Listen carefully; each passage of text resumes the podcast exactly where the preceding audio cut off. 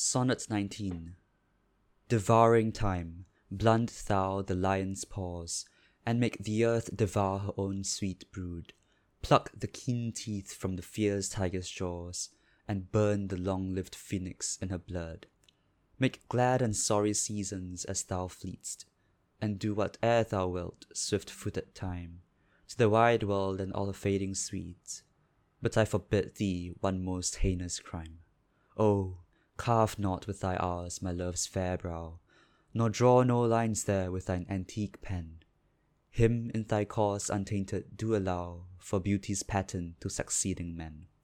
Yet do thy worst, old time, despite thy wrong, my love shall in my verse ever live young.